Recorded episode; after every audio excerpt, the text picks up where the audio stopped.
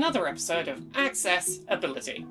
I'm your host, Laura. I'm a white woman with bright blue hair, shaved on one side, wearing a plain black dress. A few weeks ago, in early July, we talked on this show about Resident Evil Village because, at the time, it seemed all but confirmed that a new piece of accessibility support was coming to the game, but was going to be locked behind a paywall.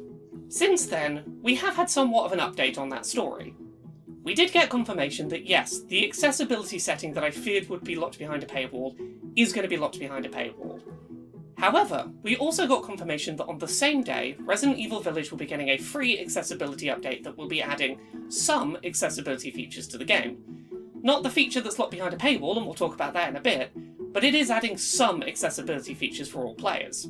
So today, on Access Ability, we're going to be talking about the free accessibility update coming to Resident Evil Village in October, alongside the release of the game's Winter's expansion and Gold Edition. We're going to talk about the new free accessibility update and what settings it adds to the game that are useful. We're going to talk about the one setting that is locked behind the paywall of the new expansion.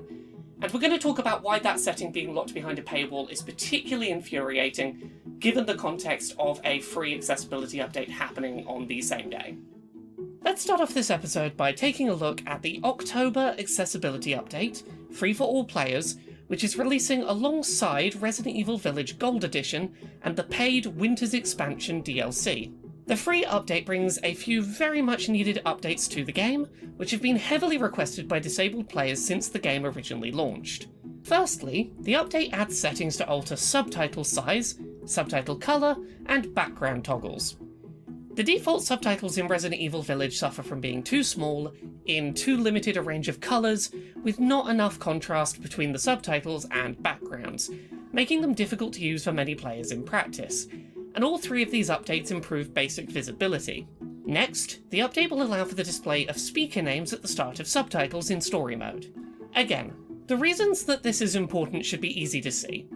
If there are multiple characters in a scene talking, a deaf or hard of hearing player may not instantly know who is speaking if the character's lips are not visible on screen moving.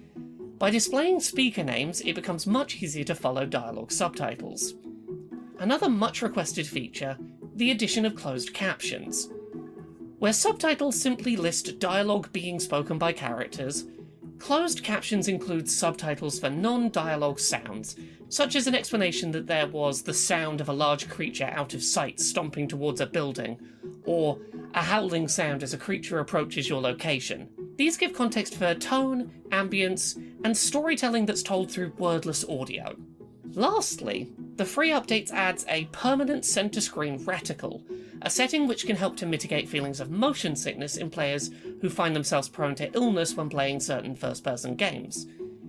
It's not a one size fits all solution, it doesn't fix motion sickness entirely by itself, but for some players it can help to lessen symptoms of motion sickness while playing. Now, that final option, the permanent reticle, is really important. A lot of players who are prone to occasional motion sickness found Resident Evil Village a difficult video game to play comfortably, myself included.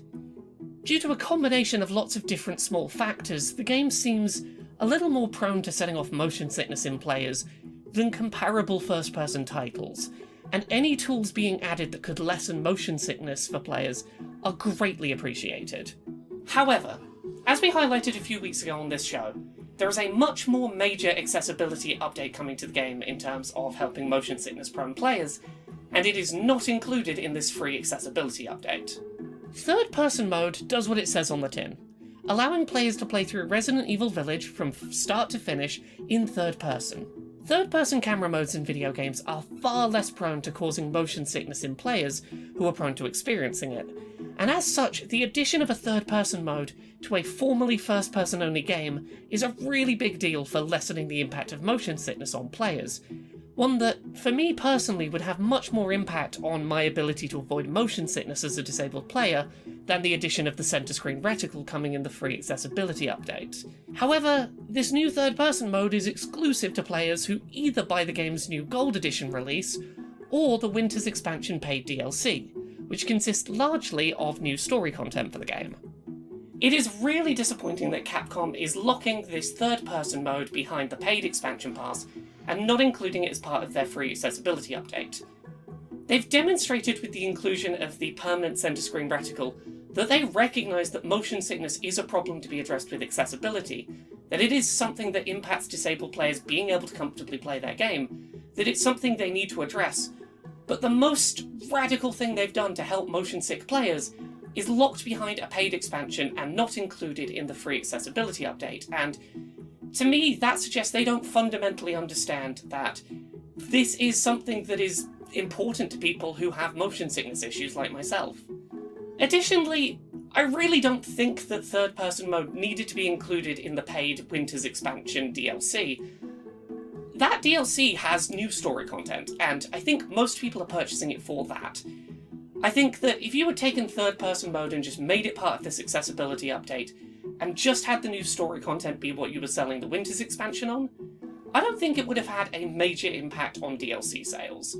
And if it did have a small impact, I think that that's something you have to be okay with because you shouldn't be using something that is a massively helpful accessibility feature for a group that you've recognised need accessibility support as a way to sell this DLC. You recognise that accessibility should be part of free updates, you shouldn't be bundling it in with paid expansions. To see a free accessibility update come to the game and demonstrate that Capcom recognises the need for accessibility, and on the exact same day sell a solution to an accessibility problem for some of those players as part of paid DLC, I really hoped for better from Capcom. I didn't think we would get better, but I hoped for better.